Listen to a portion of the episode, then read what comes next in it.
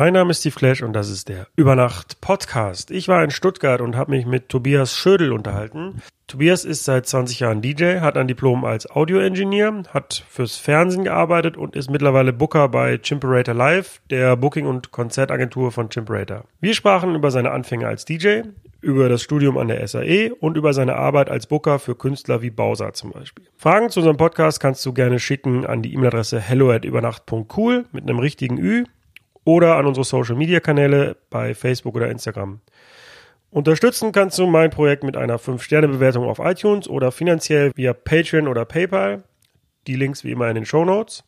Und jetzt viel Spaß mit Tobias Schödel. Die einzige Idee dahinter war, es soll diese alten 70er Jahre Mikrofone am Tisch geben und die sollen nicht nur optisch äh, schön aussehen, sondern die sollen auch den Ton äh, einfangen. Das war schon mal die erste Herausforderung, dass wir uns da irgendwie was überlegen mussten, wie wir das äh, ausrichten, dass der Ton auch funktioniert. Es ist nachher immer noch äh, ZDF-Sendeton, den äh, das ZDF braucht. Weil mein Projekt, vor allem das True Hill Projekt, halt absolut gar nichts, gar keine Überschneidung mit Bowser oder auch anderen Künstlern von mir hat und somit auch überhaupt gar keine Interessenskonflikte birgt.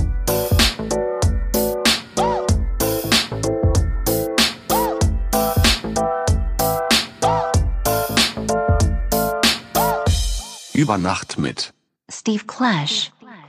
Tobi Schödel, mein Name. Ähm, ich äh, bin äh, seit über 20 Jahren DJ und Produzent und äh, seit einigen Jahren auch Booker äh, bei Chimperator Live. Ich habe gelesen, du bist aufgewachsen in Biberach an der Riss, stimmt das? Das stimmt, ja, genau. Wo, wo ist, also wir sind gerade in Stuttgart, aber wo, wo ist das und wie ist Das- es da aufzuwachsen? Das ist äh, zwischen Ulm und Ravensburg Richtung Bodensee, schön Oberschwaben.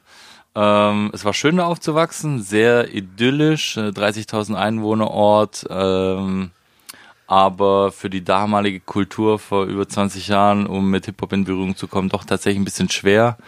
Äh, es gab Gott sei Dank da die ein oder andere Hip-Hop-Jam in der Region, äh, mit der man dann äh, irgendwie da in Berührung kam, aber dafür war die Kleinstadt dann doch ein bisschen zu klein.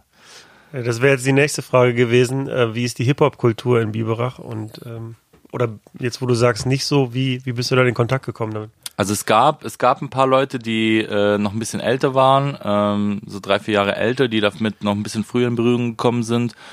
Ähm, und über die hat man dann so Sachen mitbekommen, die haben Partys gemacht in irgendwelchen Kellern und die haben einen dann auch mit auf Hip-Hop-Jams geschleppt äh, oder man wusste, dass sie da hingehen und ist dann mal nach Ulm gefahren oder nach äh, auch Richtung Stuttgart, weil da schon ein bisschen was passiert ist. Ich meine, wir waren da äh, 15 ähm, das ist ja schon relativ früh und man weiß ja auch gar nicht, was da so passiert in der Kultur. Man kriegt's nur mit und findet es mega gut, dass da was aus Amerika rüber schwappt.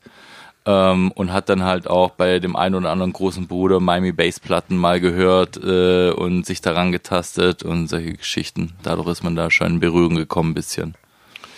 Und wann, wann fiel die Entscheidung für dich selber aufzulegen?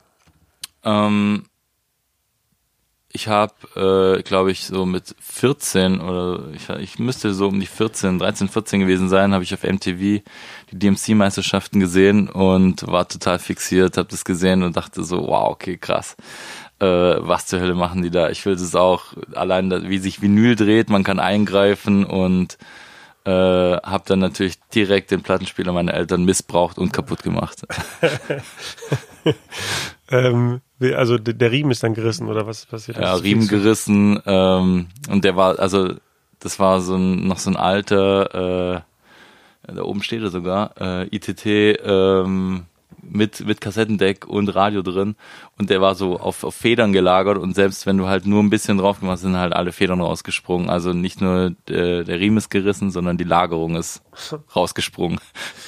Ich sehe hier im Studio auch noch zwei Technics. Äh, sind das deine ersten Plattenspieler? Also abgesehen jetzt von dem elterlichen. Also sind das noch die ersten Technics oder? Einer davon ist tatsächlich der erste, den anderen habe ich irgendwann mal später gekauft, wenn mir der, der, der, der zweite, erste so gesagt, sozusagen irgendwann abgeraucht ist ähm, und nicht mehr reparabel war. Den habe ich damals schon gebraucht gekauft und ist eigentlich untypisch, ne? Weil diese eigentlich bis auf wenige Kleinigkeiten un unkaputtbar scheinen. ja, aber der hatte wohl schon einige Jahre Clubbetrieb hinter sich und war einfach nichts mehr zu machen. Da ist wohl mal irgendein Getränk so reingelaufen, dass nichts mehr passieren, also dass nichts mehr geht so. Und wie hast du den ersten Technics finanziert oder wann hast du den gekauft? Oder die ersten? Oh, das war, es hat tatsächlich auch eine Weile gedauert, weil ich habe zuerst mit Nachbauplattenspielern halt rumexperimentiert, weil einfach das nicht drin war vom Geld und dann gespart, gespart, gespart. Wann habe ich mir den ersten gekauft? Das müsste grob, weiß nicht, 97 oder so gewesen sein. Dann doch 98 vielleicht. Ja. Ich habe auch 97, glaube ich, mein erstes Gerät gehabt, aber das war so von Konrad Elektronik, so ein CD-Player, wo die CD oben frei lag. Also es gab kein Laufwerk, sondern das ist die CD oben aufgelegt. Mhm. Dann kam da so ein Magnet drauf und dann hat die sich so gedreht. Also man konnte natürlich nicht eingreifen, aber konnte es halt sehen und konnte es auch pitchen und so. Aber es war eigentlich fürs Auflegen generell ungeeignet. Aber ja. Ich hatte so einen 19 Zoll CD-Player noch, der vorne so ein, äh, so ein Pitch äh, dran hatte, so plus und minus 8. So. Von, von Dennen oder so? Ja, genau, genau. Ja. ja, das war damals so der Stand der Dinge. So, die, die, es waren die, die einzigen, die irgendwie den, wenn du auf gecued hast, dass die halt auch sofort losgelaufen sind. Ja, und genau. die anderen haben ja einmal so eine Latenz noch gehabt. Ne? Ja. Ähm, aber hast du dein Leben lang jetzt schon nur Interesse für Hip-Hop gehabt oder gab es auch mal andere Sachen, die dich interessiert haben musikalisch? Ich war mal äh, schon, es war aber noch vor 2000, hatte ich mal auch so irgendwie das Interesse an elektronischer Musik. Hab mich da, hab mir so ein paar Minimal-Techno-Platten auch mal eine Zeit lang geholt, einfach weil ich es auch ausprobieren wollte und äh, wie das ist, das zu mixen und zu mischen und aber bin dann relativ schnell wieder zurückgekommen, weil mir das Feeling einfach so gefehlt hat, kein, keine Vocals drauf zu haben. Das Vocal House Ding war damals ja noch nicht so ausgeprägt wie heute. Ähm, und ja, einfach dieses, dieses ganze Urbane drumherum war einfach in dieser Hip-Hop-Kultur stärker und hat mich damit mehr gecatcht dann. Und erst in den letzten Jahren ähm, mit meinem neuen Projekt, dann das ich irgendwann gestartet habe, wurde es wieder elektronischer und auch viel offener, weil man dann irgendwann auch merkt, okay, man ist mit reinem Hip-Hop urbanen Bereich doch auch eingeschränkt, was Musik angeht. Und man will vielleicht noch drüber hinausschauen über den Tellerrand und dann aber das ist ja heutzutage auch gar kein Problem mehr, ähm, da auch so hybride Musik zu machen, weil ob das jetzt Trap ist oder was auch immer, das elektronisch und Hip-Hop schließt sich ja nicht aus. Genau. Also, also auch gerade was im Moment so produziert wird, das ist ja schon sehr elektronisch. Absolut. Ähm, wann bist du denn weg aus Biberach und bist du dann direkt nach Stuttgart gezogen? Nee, ich war 2002 mal für eineinhalb Jahre in Berlin. Ähm, ich habe da den Zivi genutzt, um nach Berlin auszubrechen und habe da ein bisschen geguckt, geschaut, was man machen kann, ein bisschen aufgelegt, paar Leute kennengelernt. Ähm, aber dann musste ich nochmal zurück. Äh, vom Auflegen konnte man damals noch nicht leben, man musste ja auch Platten kaufen. Ähm, und dann bin ich nochmal nach Biberach und bin dann erst, äh, es müsste 2000, Ende 2008 gewesen sein, wo ich nach Stuttgart gekommen bin. Dann, ja. Ähm, du bist fürs Studium nach Stuttgart gegangen, kann das sein? Genau, ja. ja. Und da hast du eine SAE studiert. Ja. Äh, was hast du da studiert? Die, ich habe die klassische, das klassische Diploma im Tontechnikbereich gemacht. Hab dann aber auch nach dem Diploma abgebrochen. Ich wollte eigentlich den Master noch ursprünglich machen, so das war so angedacht, aber äh, man merkt relativ schnell, dass man das, was man wissen wollte, dann weiß. Und ich habe mich auch direkt mit dem Studium selbstständig gemacht ähm, und habe da dann schon relativ früh Jobs gehabt. Ähm, und dann war das nach zwei Jahren auch schon wieder erledigt. Aber was, was genau lernt man? Also wie stelle ich mir das Studium vor? Was lernt man da? Sitzt man im Studio und dann hier so baue ich ein Mikro auf und es so. ist viel Theorie, genau, es ist viel Theorie. Man lernt die Strukturen von Mikrofonen, wie sehen diese Kabelstränge aus, wie sieht ein Mischpult aus, was was kann das alles, wie funktioniert ein Kompressor, ähm, diese klassischen Studiogeschichten. Es ist viel auch auf Live ausgelegt. Man lernt Bühnenverkabelung und so weiter. Wie funktioniert PA, eine Delay-Line und, und, und. Ähm, und dann sitzt man, es hängt immer ein bisschen von einem selber ab. Man kann sich in Studios dort einmieten, wo auch analoge Konsolen noch stehen, was eigentlich das Geilste an der SAE ist, dass halt in jeder SAE irgendwie noch eine Neve oder eine SSL irgendwie rumsteht mit über 30 Kanälen. Dann macht's Spaß, so da rumzuwerkeln. Aber ähm, viele nutzen es teils wirklich gar nicht. Also bei mir im Studiengang haben das echt nicht so viele genutzt und in denen davor auch nicht. War irgendwie erschreckend, Ich war da relativ oft drin, weil das einfach geil war, aber ähm, ja, man, man hat gar nicht so arg viel Zeit dann auch, da irgendwelche Sachen äh, zu machen, um da mal einen Ton aus einer SSL oder aus einer NIF rauszubekommen, braucht sie auch ein bisschen Erfahrung dann und dann ist das Studium auch schon vorbei. Aber es wäre jetzt so eine typische Abschlussarbeit dann einfach eine Band verkabeln und äh, dann ein Konzert mischen oder ist das so eine typische Abschlussarbeit? Genau, die Abschlussarbeit ist, äh, du musst dir eine Band suchen, du machst eine Vorproduktion, also es werden irgendwie, müssen glaube ich vier Songs re recorded werden ähm, in dem Studio. Ähm, davor muss ein Premix erstellt werden, äh, das auch schon gehört auch schon zu der Abschlussarbeit und dann komplettes, komplette Verkabelung. Aufnahme den ganzen Tag. Innerhalb von einem Tag muss es eben vonstatten gehen. Dann musst du den Mix machen und dann musst du eine fertige Platte abgeben mit Master. Und die Prüfer gucken dann auch, während du das machst, oder die hören einfach nur das Ergebnis und sagen dann, ja, gut oder schlecht? Die hören nur das Ergebnis. Okay, das heißt, denen ist vollkommen egal, wie du ans Ziel kommst. Hauptsache, es klingt halt hinterher gut. Und genau. Ja. Ist natürlich auch. Du musst aber dann auch einen Bericht abgeben, wie du was, äh, wie du was irgendwie vonstatten gemacht hast, welche Mikrofone du benutzt hast und und und. Also es muss schon dokumentiert werden, weil sonst kannst du dir irgendwie locker irgendjemand dazu holen, der die Abschlussarbeit für dich macht. Da stelle ich mir schon auch dann nervenaufreibend vor, wenn man weiß, so dass ich werde jetzt am Ende nur an diesem Mix beurteilt und gar nicht jetzt an dem Handwerk, was ich meine, gut, letztlich in der Realität kommt es ja dann auch aufs Ergebnis an, aber ja, ich glaube, ich wäre sehr nervös gewesen vorher, oder? Auf jeden Fall, ich war auch todesnervös. Also so vor allem hast du dann, ich, ich habe es halt auch ein bisschen übertrieben. Ich habe nicht so eine dreiköpfige Band geholt, sondern äh, ich glaube, es waren insgesamt sieben äh, und immer noch so Specials, so Special-Instrumente äh, und so. Ähm, aber es hat am Ende alles funktioniert, war alles gut, alle waren happy.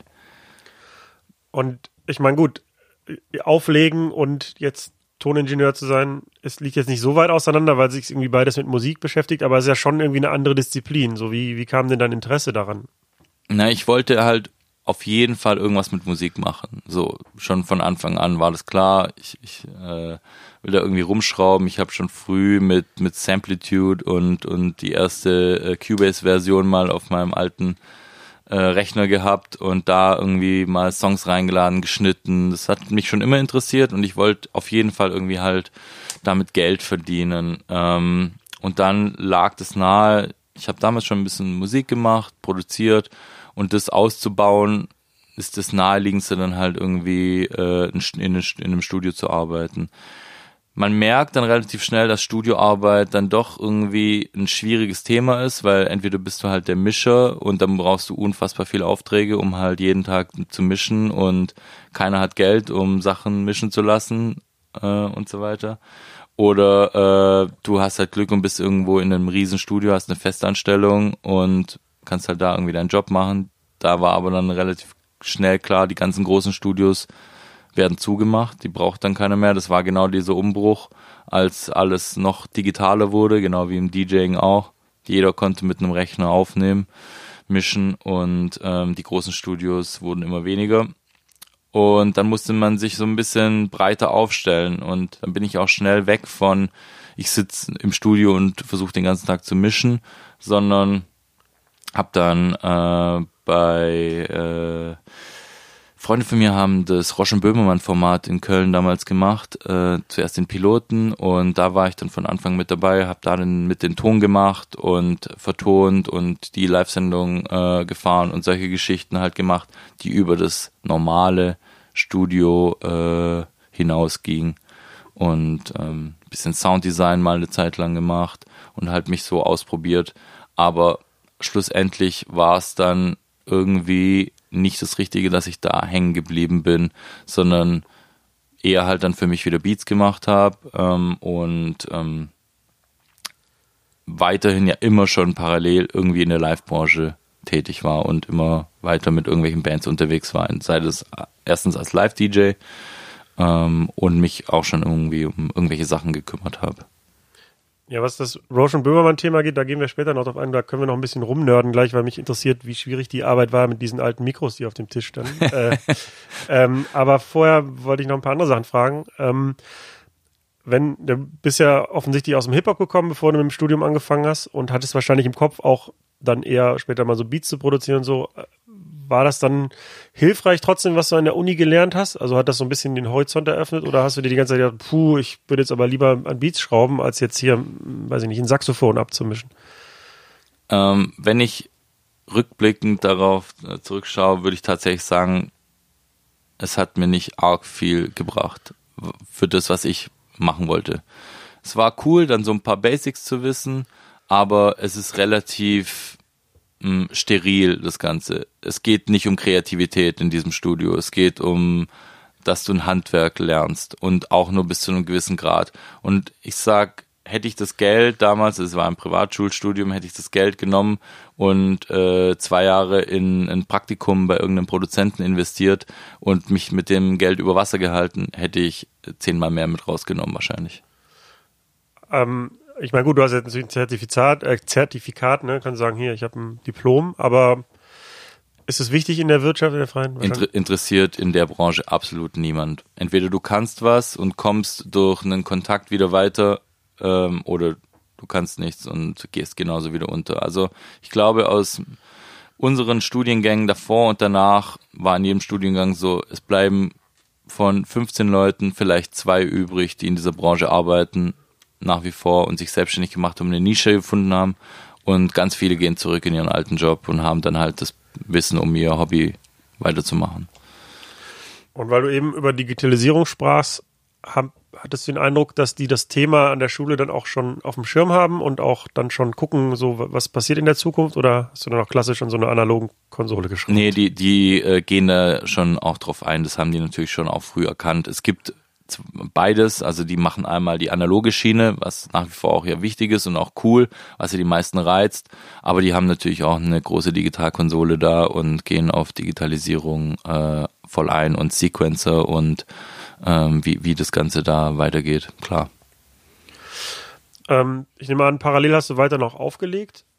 Äh, ich habe eigentlich zwei DJ-Namen gefunden. Im Moment legst du unter True Hill auf, ne? aber es gab noch den Namen Tobi B, schreibt man. Genau, man Tobi war äh, das, das erste, unter dem ich halt ganz lange äh, klassisch meine Hip-Hop-Sets gespielt habe.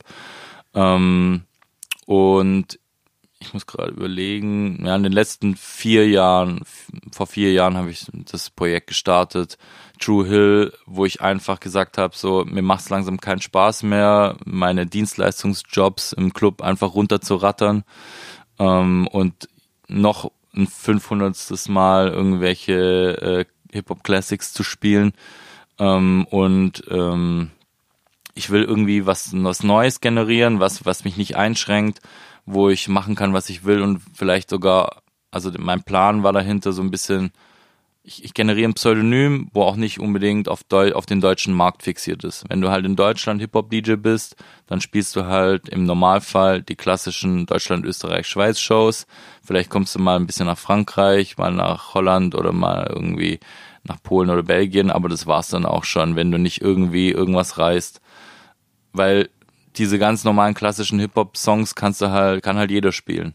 Und entweder du machst dann halt sowas wie SK oder Drunken Masters, die dann rausstechen und zu Festival-Acts werden ähm, und dadurch über die deutschsprachige Grenze kommen. Oder du machst halt was, indem du halt selber Songs produzierst. Irgendwas, was halt vielleicht den internationalen Markt interessiert. Und das war so ein bisschen der Plan dahinter. Und äh, ja, es funktioniert momentan ganz gut. Für das, dass ich ja im Prinzip das nur mein, so ein Herzensprojekt von mir ist. Aber du, du hast vollkommen recht. Also das nämlich auch war, dass wenn du nicht jetzt irgendwie elektronische Musik spielst und produzierst, dann ist es schwieriger international zu spielen. Also im Haus, Deep House geht das halt relativ, also relativ fix in ja. Anführungsstrichen. Du musst natürlich auch Sachen produzieren und ein, gutes Label haben, aber da bist du schneller mal plötzlich in Spanien und legst auf, als ja. wenn du jetzt einfach tatsächlich, wie du schon sagst, Hip-Hop-DJ bist. Ähm, existieren denn beide Projekte jetzt noch parallel? Also legst du auch nochmal unter dem anderen Namen auf oder ist das jetzt einfach? Ganz, ganz selten. Also wenn mich irgendjemand äh, fragt, blocke ich die meisten Sachen ab, weil ich einfach, ich, ich, ich kann nicht mehr über diesen Schatten springen und sagen, okay, und wenn es nur zwei Stunden sind, ich will nicht nochmal so ein klassisches Hip-Hop-Set spielen für undankbares Publikum, äh, denen es am Ende des Tages eh scheißegal ist, wer da ist. Und ähm, Deshalb, wenn dann noch für Freunde, wenn die eine Party machen und die ist ein bisschen hip-hop-lastiger und das, diese Future Beats Sachen versteht keiner, dann spiele ich gerne noch mal irgendwie ein Set, aber dann sind auch Freunde drumherum, dann hat man zusammen einen schönen Abend und das, dann macht es Spaß. Aber es ist sehr selten geworden. Ne? Die meisten Sachen sage ich leider inzwischen ab. Und äh, was das Gute ist, die anderen werden deshalb aber auch mehr. Also das ist dieses klassische, wenn eine Tür zugeht, geht die andere auf Prinzip. Man muss sich dann halt aufs Wesentliche konzentrieren wieder. Ja, ist eigentlich wahrscheinlich auch die nachhaltigere Strategie. Ich meine, du wirst vermutlich am Anfang dann nicht sofort irgendwie den Kalender gefüllt gekriegt haben. Überhaupt nicht. Äh, Weil es ja dann auch letztlich eine Nische ist, aber ähm, da du ja noch einen Job hast, wo du Geld verdienst, bist du wahrscheinlich nicht darauf angewiesen. Ähm, und das ist, glaube ich, meiner Meinung nach die nachhaltigere Strategie, weil vielleicht erreichst du halt irgendwann mal eine Größe und dann bist du halt nicht austauschbar, weil du einen eigenen Sound gefunden hast. Ja. Ähm, aber ich habe selber ja auch verschiedene Sounds so über die Zeit. Also ich habe relativ ähnliche Karriere. Also ich glaube, wir sind relativ gleich alt und ich bin auch seit irgendwie 21 Jahren lege ich auf. Ähm, aber ich habe einfach den Namen immer beibehalten, weil ich hatte auch mal versucht, mit einem anderen Namen elektronische Musik zu machen und dann plötzlich gab es halt so Konflikte, dann habe ich irgendwie so den halben Abend das gespielt und dann das und dann unter welchem Namen trete ich da jetzt auf Mhm. und das war das war mir zu kompliziert, Ja. weil ich mich dann auch immer so fest, also ich gefühlt habe, ich müsste mich jetzt festlegen. Ja. Und jetzt ist mir das einfach egal. Also ich spiele dann manchmal auch ganz unterschiedliche Sachen, einfach weil ich gerade Bock drauf habe Mhm. und benutze einfach den einen einen Namen so. Ja. Ähm, ich wollte das von einfach, von, einfach von Anfang an klar trennen, weil ich auch, ja, ich, man weiß ja selber, wie es ist, dieses Nachtleben-Ding, da wird viel geredet und dann äh, viel Hate immer und vor allem in diesem Hip-Hop-Thema und so und einfach fernab von diesem ganzen Mist einfach was Neues starten und das ging für mich in diesem Moment gefühlt nur, okay, man startet einfach ein neues Projekt. Vielleicht weiß auch gar erstmal gar keiner, wer dahinter steckt oder was es ist, sondern fängst an bei Soundcloud einfach mal einen Sound zu generieren, guckst, wächst es und so weiter und gibst den Leuten Stück für Stück ein bisschen mehr und dann funktioniert es auch meiner Meinung nach. wenn du mit dem True Hill ähm, Projekt halt auflegst, wie sieht das so technisch aus? Also was benutzt, was benutzt du zum Auflegen? Ähm, ich habe am Anfang noch das ganz klassisch mit den äh, 12-10ern gemacht, bin aber jetzt inzwischen einfach, weil mich das nervt, dass in jedem Club fast nur noch kaputte stehen oder irgendwie der Tonarm wieder irgendwie ausgeschlagen ist oder irgendwas, inzwischen auf äh, CDJs äh, geswitcht, ist vom Handling her inzwischen auch gar kein Problem, also auch wenn man eingreifen will wie in der Platte und so, das war da gab es Berührungsängste, muss man schon sagen.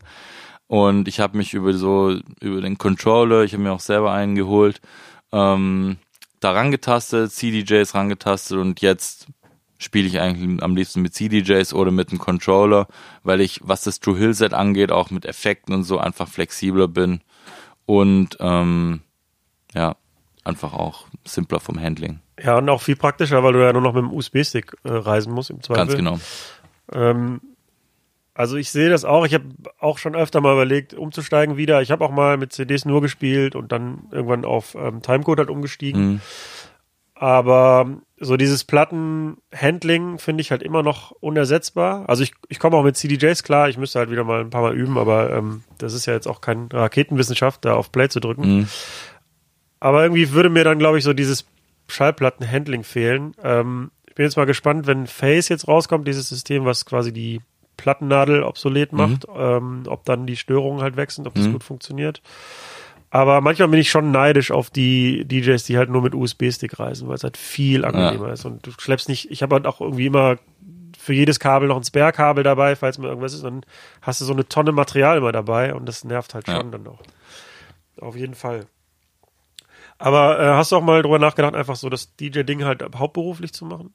Habe ich auch mal eine Zeit lang gemacht zwischendurch so, ähm, aber ja, da kommst du relativ schnell dann irgendwann an einen Punkt, wo du halt merkst, okay, klar, viermal die Woche halt auflegen, man fährt sich fest. Also klar, es gibt unfassbar viele Songs und klar kann man auch hin und wieder ein bisschen was switchen, aber wenn du viermal die Woche in derselben Art der Clubs spielst, was irgendwann passieren wird, weil es gar nicht so viele Clubs gibt, wo du abwechslungsreich spielen willst oder äh, spielen wirst, dann dann, dann macht dich das nicht glücklich, wenn du Musik als Passion irgendwie hast und dahinter eine Leidenschaft hast. Es gibt viele, die können das ausblenden und für die ist es ein wie ein 9-to-5-Job, wie wenn man zum Band geht und die, die machen die Rollladen zu und dann wird Abfahrt und dann ist auch gut und dann nehmen die auch einen Haufen Kohle mit, aber das, das kann ich nicht. Bei mir ist immer noch so ein Leidenschaftsding, wo ich mich drüber ärgere, wenn das Publikum nicht offen für kleine Experimente ist. Also nicht so, dass ich, ich will kein, äh, keine Ahnung, total krasses äh, Kunstpublikum vor mir haben, die, die nur darauf warten, bis du ein Experiment machst, sondern aber halt, aber so diese Generation, die in den letzten, sag ich mal, fünf Jahren hinterhergekommen sind und jetzt aktuell im Club stehen, sind sehr, sehr undankbar, meiner Meinung nach. Und das war schon klar, dass sich, das hat sich früh abgezeichnet, dass das passieren wird. Und ja, nee, dann macht's keinen Aber, Sinn. Ja, du beschreibst eigentlich ziemlich treffend das Spannungsfeld, was auch die anderen DJs so beschreiben, mit denen ich mich hier unterhalten habe. Also ähm, ja, genau. Erstmal die Frage, hauptberuflich oder noch ein Nebenjob und dann entspannter sein, auch mal Gigs ablehnen und ein bisschen ja. mehr auf Kreativität achten und zum anderen auch tatsächlich die Sache mit dem Publikum, was sich wirklich verändert hat. Das äh, berichten viele und ähm, wir haben in dem Format jetzt schon öfter darüber geredet, dass zum Beispiel der Hörkonsum sich verändert hat durch Streamingdienste mhm.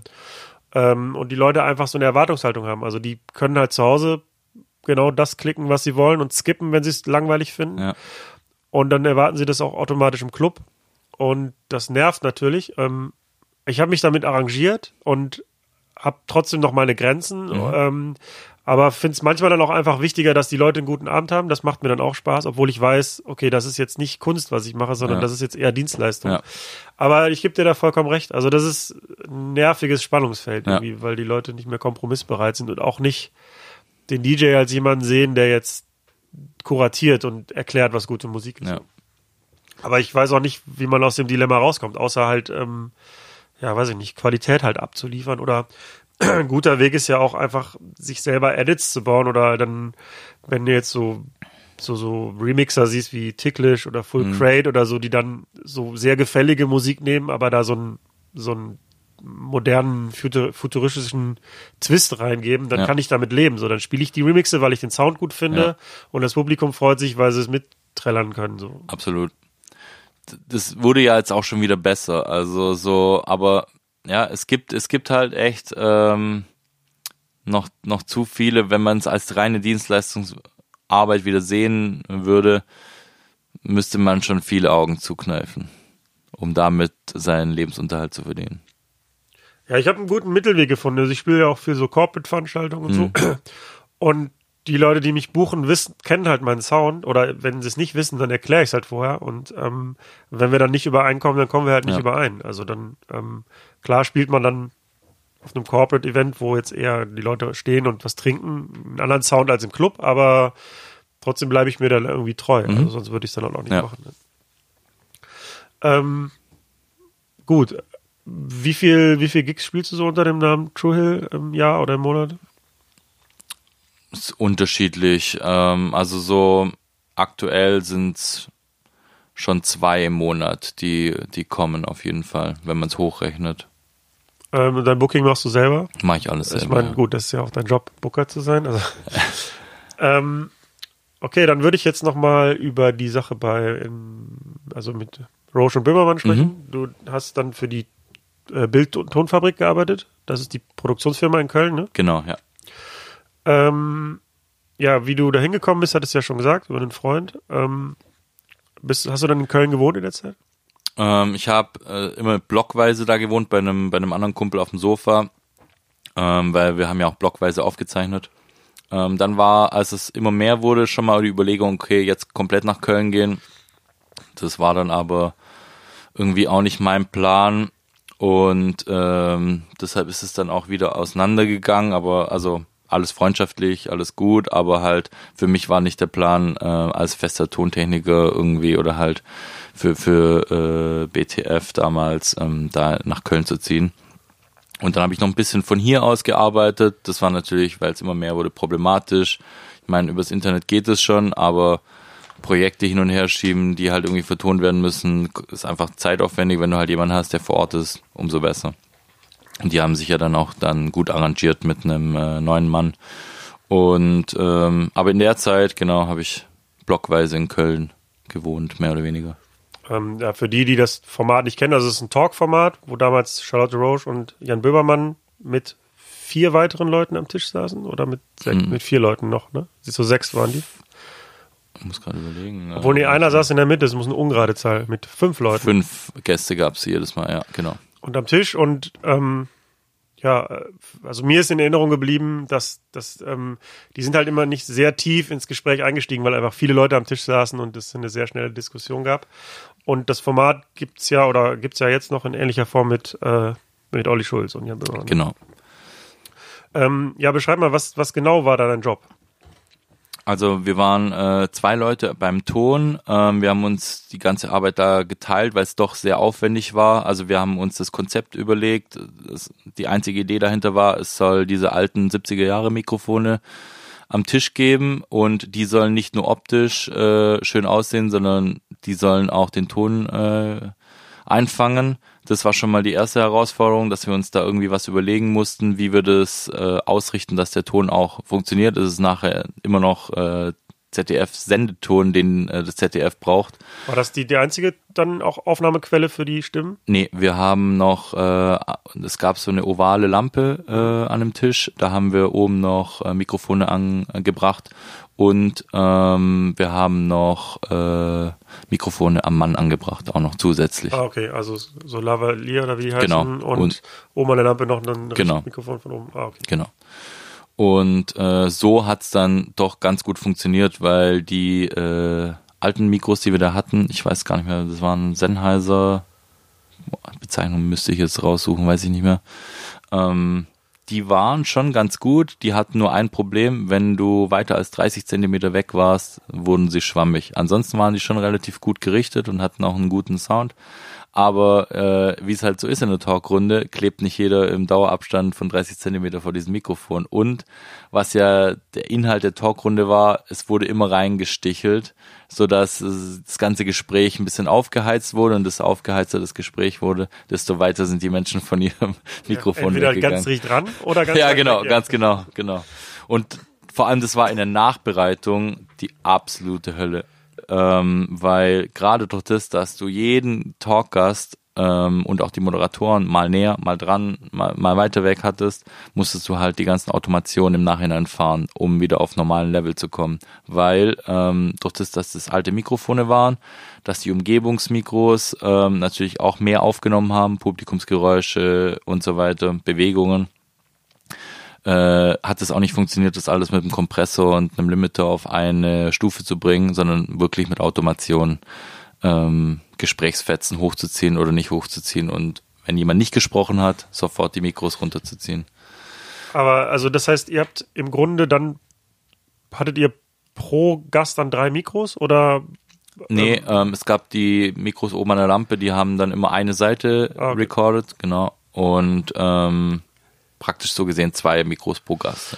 Und die Spuren wurden dann, wenn ich dich gerade richtig verstanden habe, erstmal beide aufgezeichnet. Also sowohl das kleine Mikro am, am Mensch als auch das, das alte auf dem Tisch. Und Genau. dann Automation heißt, ihr habt dann hinterher der Computer das errechnet oder habt ihr dann Nee, echt per alles, Hand wir haben alles per gehört Hand. und ah, hier ist leise, okay, dann muss ich. Okay, Genau. das, Je, man muss das Gespräch komplett einmal nochmal mitverfolgen und nicht nur einmal, sondern dann, dann hörst du dir diese ganze Sendung, weiß nicht, nochmal sechsmal an und musst halt jedes Mal, wenn gesprochen wird und wenn nicht gesprochen wird, das jeweilige Mikrofon runter oder aufziehen und auf den Level bringen und da darf sich halt nichts überschneiden. Jetzt ist aber so, in einem angeheizten Gespräch wird ja auch durcheinander gesprochen und äh, das war die tricky Nummer dahinter ähm, da einen amtlichen Ton zu bekommen. Da haben wir einige schweißtreibende Nächte äh, gehabt, bis die Sendung dann immer fertig war.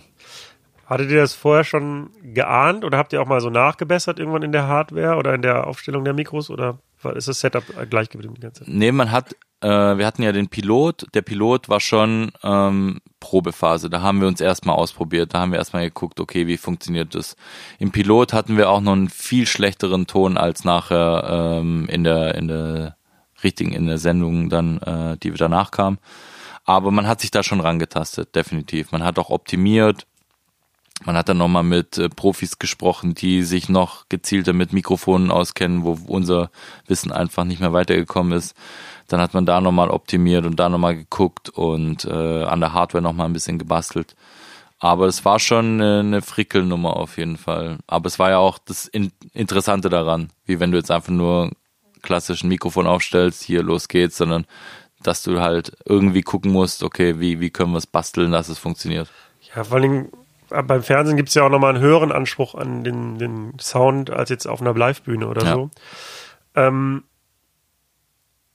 habt ihr auch mal versucht, die neuen Konsolen können ja auch so ein, ähm, so ein Automixer, also das bei so, bei so Talkrunden, habt ihr auch mal versucht, das zu automatisieren? Hatten wir auch mal kurz, aber keine Chance. Hat nicht funktioniert. Okay, nee, keine Chance. Ist zu viel Umgebungsgeräusche. Ähm, also wir waren, man muss dazu sagen, den Pilot hatten wir auch nicht in einem klassischen Fernsehstudio, wo alles perfekt ist, äh, aufgezeichnet, sondern äh, BTF war damals äh, auch so aufgestellt, hey, wir mieten uns außerhalb von Köln in eine alte Turnhalle ein, bauen die komplett um zu einem Fernsehstudio, legen da Fernsehboden rein und halt alles auf, wir machen jetzt einfach mal. Wir sind eine junge Firma, wir tasten uns daran und genauso war es egal in welchem Gewerk, ob's Licht, ob äh, Kameras, ob Ton und so weiter. Und ähm, da hat, da probiert man natürlich aus, ebenso mit der Automation oder mit der Technik auf jegliche Seite, aber nee, keine Chance.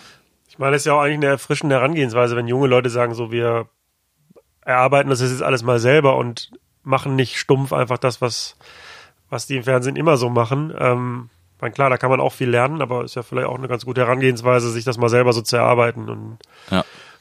ähm, und ja, du hast schon gesagt, also die Vorbereitung der Folge bedeutet dann natürlich das Leveln der, der Gesprächsmikros, aber ihr habt ja auch noch ähm, Sound eingespielt und Trailer wahrscheinlich gemacht. Kannst du Genau. mal beschreiben, so von, von Anfang bis Ende, wie so eine Produktion so einer, also so einer Folge für dich ausgesehen hat?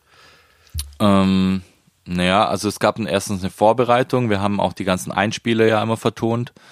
Ähm, dann die Ideen gab's ja dann schon. Ähm, die kamen dann äh, von den von den Schnittmenschen äh, uns schon rübergeschickt und stand also bevor vor Aufzeichnung hatten wir schon irgendwie drei Tage im Studio, wo wir eben die Sachen vertont haben mit Musik und auch Geräuschen und Sprecheraufzeichnungen und so weiter, dass das schon alles steht. Und der klassische äh, Sendungstag war dann früh rein, alles irgendwie einrichten. Ähm, das, das, äh, das Riskante daran war ja, man, man durfte die Aufzeichnung ja nicht anhalten. Man, also, das, wie jetzt in unserem Podcast auch, kann man schon machen, aber ist halt im Prinzip, siehst du es halt nachher äh, oder hörst es. Und deshalb so gut wie möglich halt aufzeichnen und wir mussten auch redundant aufzeichnen, praktisch auf zwei verschiedenen Engines, weil wenn die eine aussteigt, muss die andere sofort weiterlaufen und so weiter, auch mit zwei verschiedenen äh, Sequencern, einmal Cubase, einmal Samplitude hatten wir, weil sich das mit dem Timecode am besten verstanden hat. Äh, es muss alles Timecode gesynkt sein, weil die Kameras natürlich ja alle drüber laufen. Aber habt ihr dann direkt in, ähm, in Cubase rein recorded oder Genau. erstmal, okay, also direkt Genau. die Spuren waren dann, lagen dann schon vor. Genau, als, okay. genau. Und ähm, alles anlegen, sich mit den jeweiligen Gesprächsgästen äh, auseinandersetzen, gucken. Da gibt's ja mittags eine Durchlaufprobe, wann wer sitzt wo, wer spricht wo, wie verkabeln und und und. Und ähm, dann hatte, hatten wir auch noch die äh, tricky Nummer, dass wir zwei von diesen Sennheiser-Mikrofonen im Publikum liegen hatten, weil es ja immer Publikumsfragen und so weiter gab. Da hatten wir auch die Mikrofone. Ähm, die mussten natürlich nochmal getestet werden, dann mussten die Gäste gebrieft werden. Es muss wirklich, also es ist nicht unmöglich, da Stille reinzubringen, aber es war schon explizit so, dass man gesagt hat, okay, wenn möglich, bitte alle leise sein. Und saßen trotzdem, ich weiß gar nicht mehr, wie viele Gäste wir im Studio hatten beim Pilot, aber ich glaube, es waren schon um die 50 ähm, in einem selbstgebauten Studio. Und ähm, ja, dann ging die Aufzeichnung los und wir haben durchrecordet und äh, geschwitzt und gehofft, dass das alles so auch drauf ist, wie wir es drauf haben wollen. Aber es hat alles funktioniert. Und wie viel Zeit dann noch in der Nachbereitung? Also wenn die, wenn die. Pro, pro Show hatten wir, glaube ich, fünf Tage Nachbereitung, wenn mich nicht alles täuscht. Also ich müsste noch mal reinschauen, aber ich glaube, Ja. fünf Tage waren. Schon aufwendig. Ja. Erstmal klingt das jetzt für mich sehr spannend, weil du hältst dich ja im Studio auf, du triffst die Gäste, du triffst die Moderatoren, ähm, du hast eine gewisse Freiheit in dem, wie du dir überlegst, wie machen wir jetzt das Setup, dass es am Ende gut klingt. Aber wenn man so einige Shows gemacht hat, wird das dann irgendwann auch so eintönig oder ist es jedes Mal spannend? Es war jedes Mal spannend, weil einfach auch das Team so gut war und man ist trotzdem nach wie vor eine kleine Firma, die hier jetzt gerade richtiges Fernsehen macht. So, auf jeglicher Ebene. Und es war, es wurde ja auch immer optimiert. Man wächst ja rein und versucht von Sendung zu Sendung, äh, auch wenn die ersten zwei Shows durch sind, das zu optimieren und noch besser zu machen und zu gucken, wie kann man noch, noch einen Millimeter irgendwo rausholen. Und deshalb wurde es nie langweilig. Und durch das, dass es immer neue Gäste waren und keiner von uns wusste, was weder die Moderatoren noch die Gäste heute alle vorhaben, war es immer sehr spannend auf jeden Fall. Wäre das für dich auch noch eine Option, nochmal in der Richtung irgendwas zu machen später? Nee, das ähm, kommt, glaube ich, nicht mehr in Frage. Also auch so diese ganze Studionummer. Ich mag das, ich bin gerne im Studio und mache gerne Musik oder frickel gerne mit, mit äh, Aufnahmen rum, aber nicht mehr in diesem Format. Nee. Mittlerweile arbeitest du bei Chimperator. Und das ist ja nicht nur eine Firma, sondern mehrere, glaube ich. Ne? Es gibt ein ja. Live und ein, also du machst Booking und Tourmanagement. Genau. Oder, nee, erzähl am besten selber, was ist eigentlich Chimperator? Du kannst es besser erklären. Also wir äh, sind eine Live-Agentur bei Chimperator Live. Booking-Agentur. Wir kümmern uns einmal um ähm, Tourneen und Festivalshows für unsere Künstler und es gibt bei uns noch einen äh, Live-Part örtlich, wo wir eben die ganzen örtlichen Shows in Stuttgart und Umgebung ähm, veranstalten ähm, für auch Künstler, die nicht bei uns unter Vertrag sind. Und dann haben wir eben noch den Productions-Part, das ist das äh, Generator Label eben, ähm, wo immer noch nach wie vor Releases äh, stattfinden und ähm, genau. Ähm, Chimperator hat ja als Label angefangen irgendwie. Das war, glaube ich, das habe ich mir aufgeschrieben. Zwei, nee, 99. Mhm. Ähm, ja, ich sag mal, wenn man nicht so tief im Thema ist, dann fällt einem als erstmal Crow ein und im besten Fall noch die Orsons. Ja. Eigentlich sind die Künstler ja auch erst viel später dazu gekommen, nämlich ähm, Chimperator, das Label war ja ursprünglich erstmal nur so ein lokales Stuttgarter Label. Genau, ja. Die Teile der heutigen Geschäftsführung haben da ihre eigenen Sachen released auch. Ähm, und da gab es, klar, noch einige lokale Parts.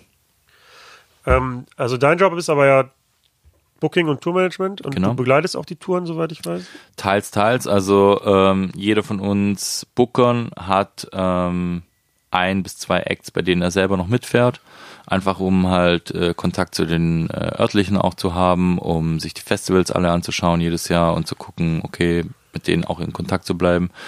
Ähm, mehr ist auch teilweise gar nicht möglich, ähm, weil äh, klar, wir haben so viel auf dem Tisch und ja jetzt doch äh, ein paar mehr Acts insgesamt äh, live auch, dass es zeitlich gar nicht anders äh, möglich wäre. Aber ähm, genau, ich bin jetzt aktuell äh, bei Bowser komplett dabei und ähm, ansonsten hält sich das in Grenzen. Ich helfe hier und da mal aus, aber hauptsächlich Bowser die letzten zwei Jahre. Und ähm, welche Künstler, also für welche Künstler machst du noch das Booking? Ähm, aktuell ist bei mir äh, nach wie vor noch Sam, ähm, Zero, äh, OG Kimo, hat auch gestern erst wieder was Neues rausgebracht. Ähm, Verlinken wir dann in den Show Notes. Perfekt. Ähm, dann äh, bin ich nach wie vor noch zuständig für die KMN-Gang, auch alle Solo, AZ, Miami Yassin, äh, Suna und Nash. Ähm, Marvin Game, und die komplette Immer Ready Gang. Ähm, bei mir sind auch noch die kompletten DJs bei uns. Und äh, If He Knows, Newcomer auch aus Hamburg. Ähm, ja, jetzt hoffe ich, dass ich niemand vergessen habe. Tiavo noch. Tiavo, habe ich es doch gewusst. Hat er Glück gehabt, oder ja. sie. Ähm, du bist erst als Freelancer zu Chimperator gekommen, ja. 2014 und bis dann zu Chipwriter Live gewechselt oder wie auch immer, also dann irgendwann angefangen, dort festzuarbeiten. Wie, wie kam die Idee, da bei Chimprater anzufangen?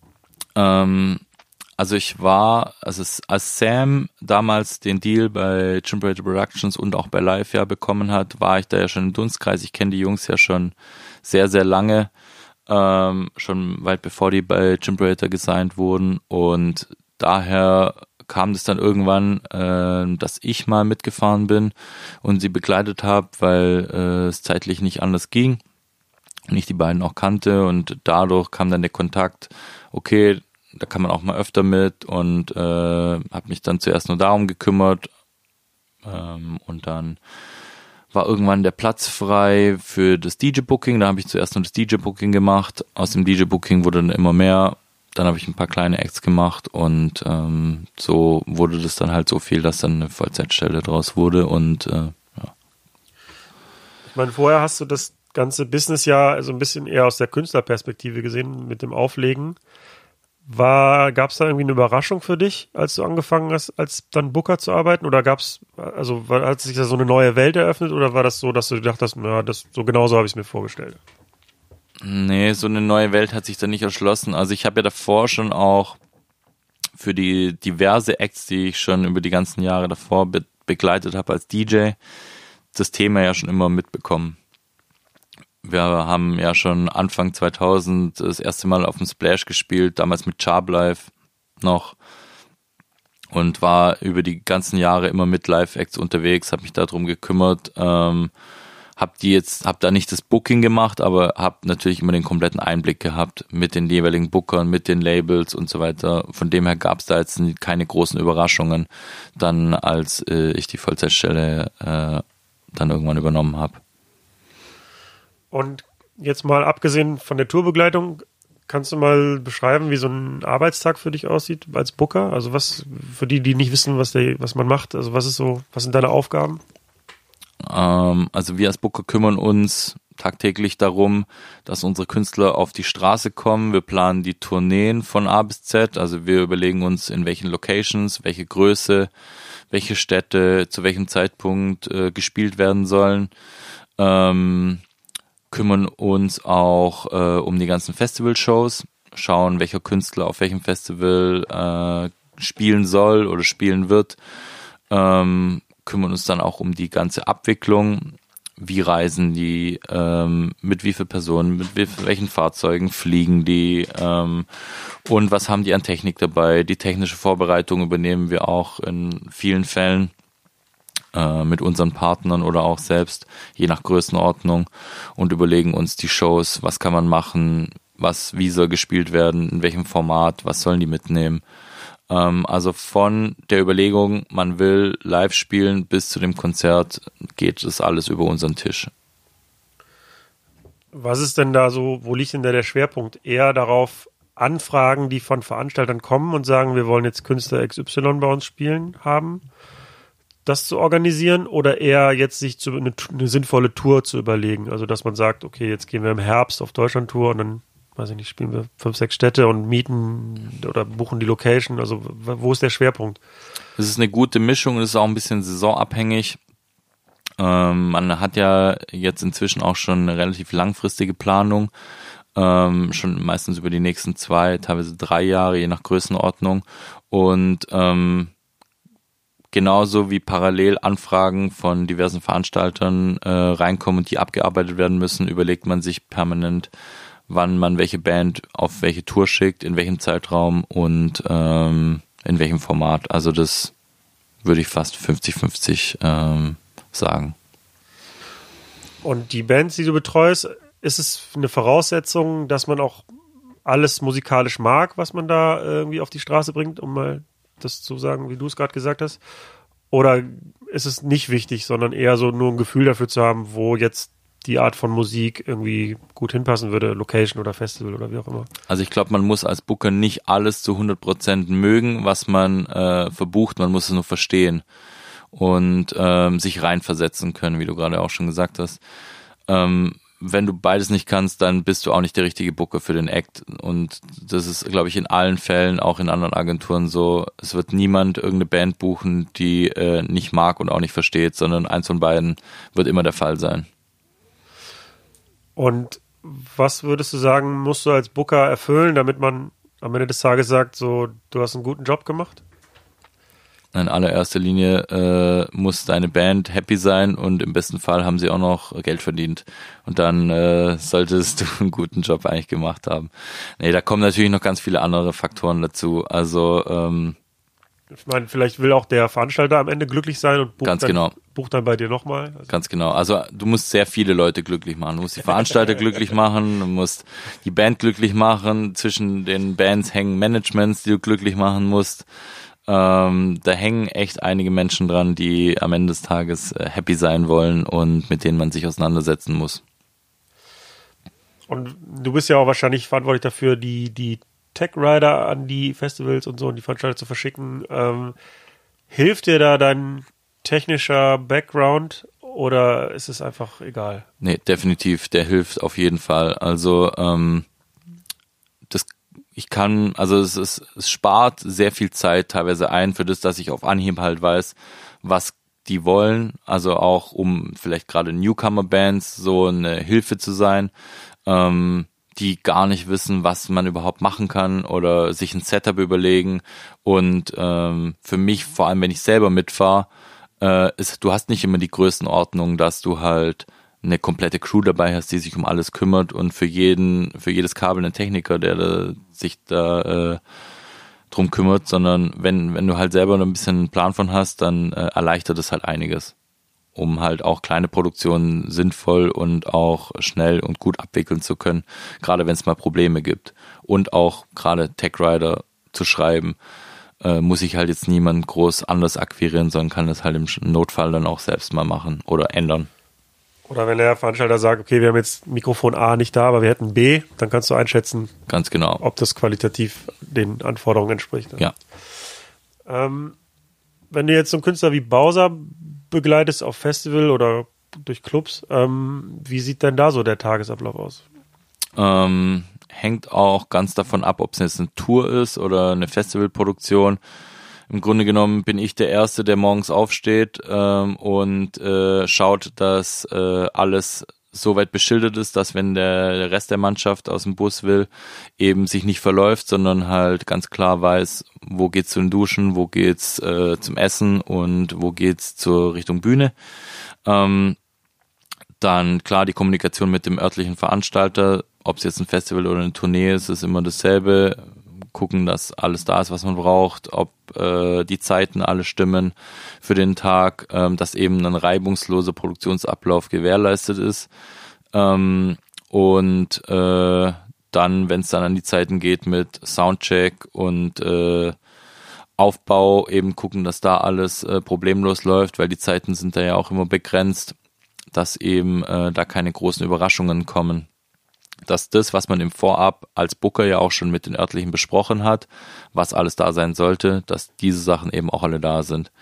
Und ähm, dass es dem Künstler dann gut geht, äh, wenn die irgendwann auch aus dem Bus ausgestiegen sind und ähm, da um da halt auch auf, auf Wünsche und Anregungen eingehen und äh, das ist dann auch so ein spannender Part, ähm, weil da, da machst du auch jeden Tag halt was anderes. Also klar, kommt, kommt jeden Tag was Neues auf dich zu.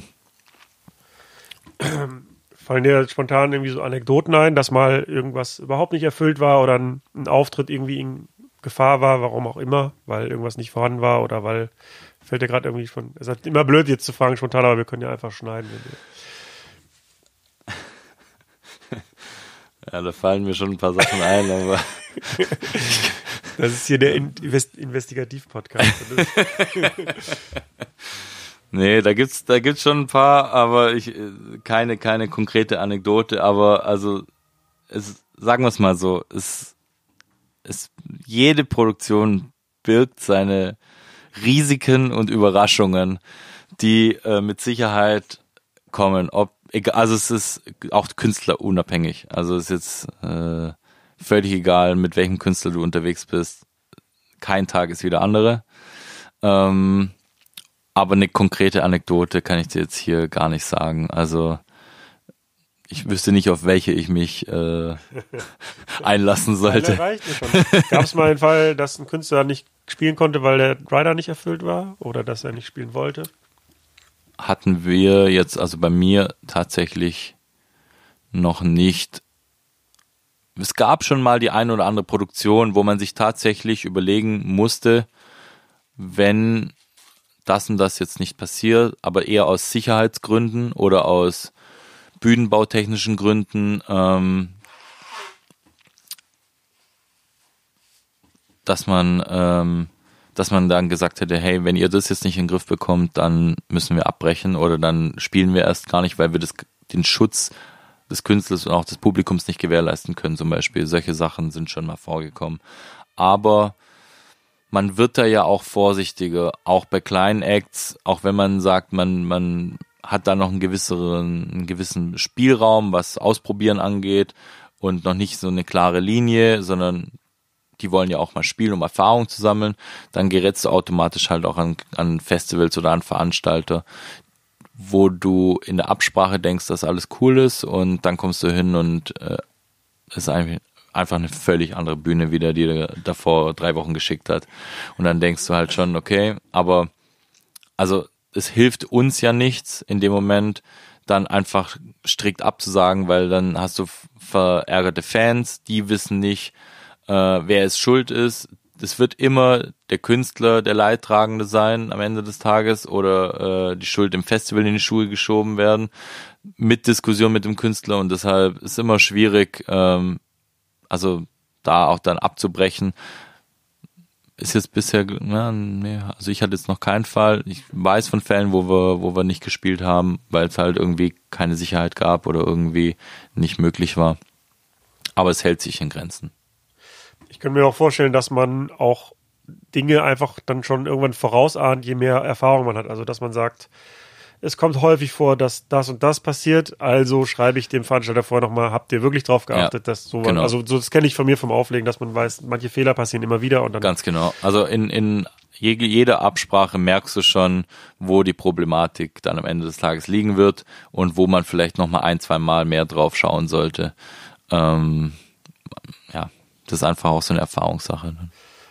Aber wenn du jetzt äh, mit einem Künstler unterwegs bist, wie Bowser zum Beispiel, der relativ erfolgreich ist und auch ein großes Publikum hat mittlerweile, denkst du dir dann manchmal auch so, hm, ja, meine eigene Künstlerkarriere hätte, oder ich wäre auch froh, wenn ich mal auf so einer Bühne stehen würde, oder trennst du das dann und das eine ist so dein Künstlerding und das beim Booker-Tätigkeit bist du halt der Booker und ja, nee, das habe ich überhaupt nicht. Das ist strikt getrennt. Das ist das eine ist ein ist mein Job so und da, da geht auch den ganzen Tag über, egal auch wen man da auf Festivals und so weiter trifft, da geht überhaupt nichts dran, um mein eigenes Ding da irgendwie voranzutreiben. Das ist völlig autark und das ist, das ist natürlich auch das Gute, ähm, weil das, weil mein Projekt, vor allem das True Hill Projekt, halt absolut gar nichts, gar keine Überschneidung mit Bowser oder auch anderen Künstlern von mir hat und somit auch überhaupt gar keine Interessenskonflikte birgt.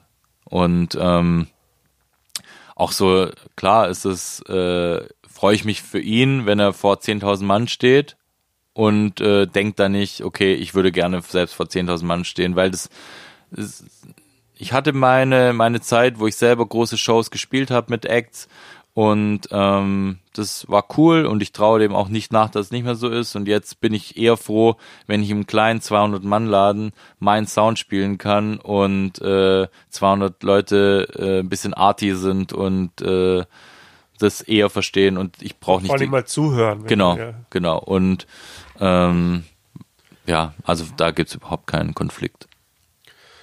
Was jetzt Chimperator angeht, also Label als auch die Live-Sparte, also in der Außenwahrnehmung ist es ja so, dass das Label oft mit Crow halt assoziiert wird, obwohl der das Label ja jetzt kürzlich verlassen hat, ne?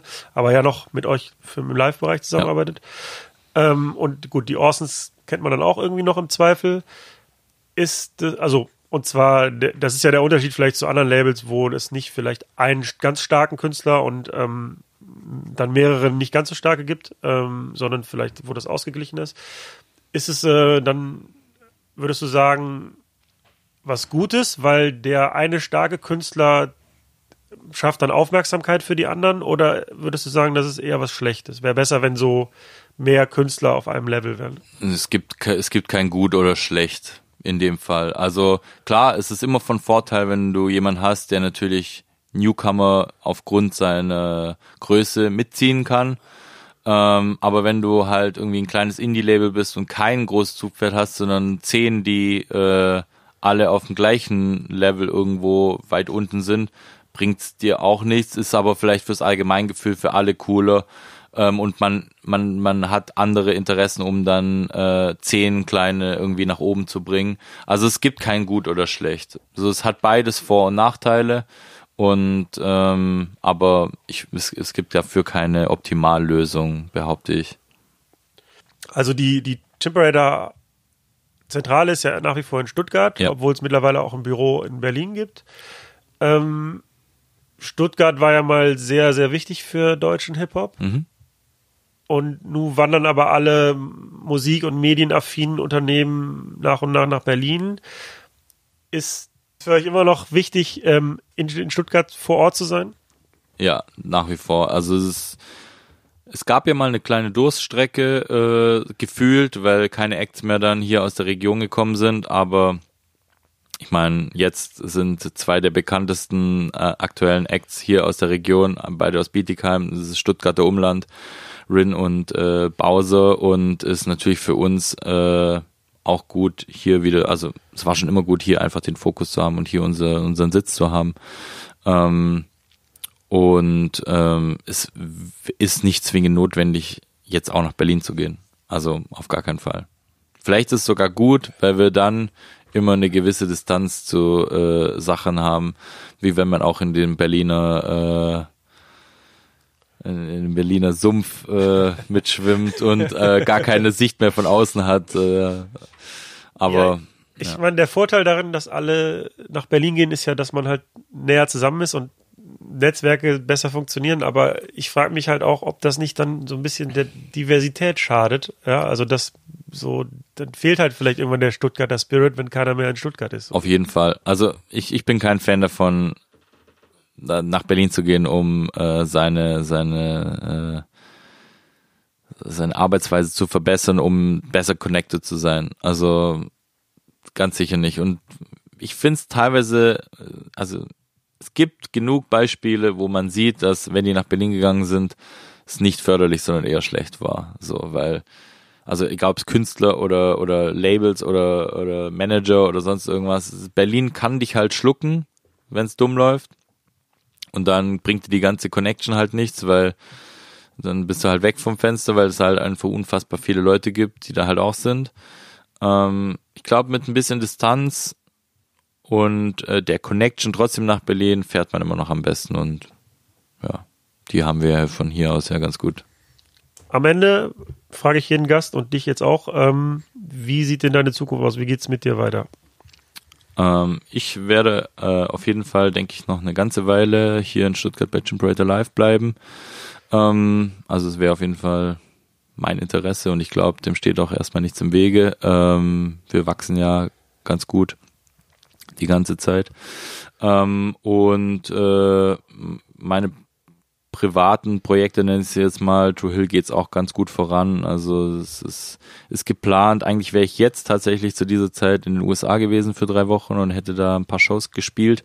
Aber mein Arbeitsvisum ist nicht recht, rechtzeitig gekommen und die äh, Trumpsche Regierung hat leider die Einreisebestimmungen äh, so verschärft, wenn du in den USA jetzt auch nur die kleinste Kleinigkeit an äh, Arbeit verrichten willst und die kriegen das raus, dann, dann machen die dir und dem Clubbetreiber die Hölle heiß. Und deshalb äh, dauert es alles gerade ein bisschen länger. Da werde ich wahrscheinlich Ende des Jahres nochmal hinfliegen und ein paar Shows spielen. So als True Hill, das ist ganz geil eigentlich. Und äh, ich habe einige Songs in der Pipeline, die da kommen werden und dann mal schauen, was es noch so an Projekten gibt und weiterhin ganz schön viele Touren fahren und äh, Festivals spielen wie jedes Jahr. Für mich hört sich das toll an. Ähm, ich danke dir, dass du so spontan Zeit hattest. Ja, danke dir. Und ich verabschiede mich. Ciao. Ciao. Das war das Gespräch mit Tobias Schödel. Vielen Dank für die Aufmerksamkeit. Äh, ich würde mich nach wie vor freuen über eine 5-Sterne-Bewertung bei iTunes, über eine finanzielle Aufmerksamkeit via Patreon oder PayPal. Und natürlich, wenn du den Podcast weiterempfiehlst. Vielleicht interessiert dich ja noch Folge 37 mit Ecke Prenz. Und Zugfahren ist an sich auch geil, wenn man so Platz hat.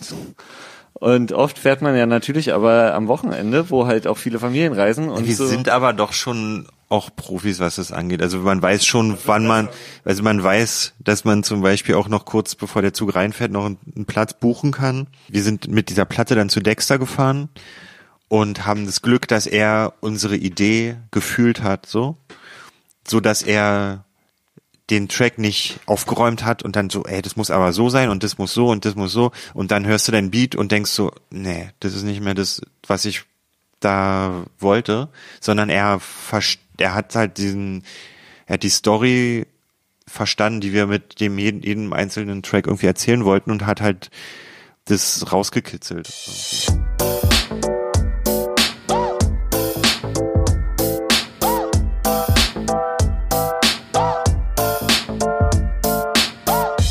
Über Nacht mit. Steve Clash.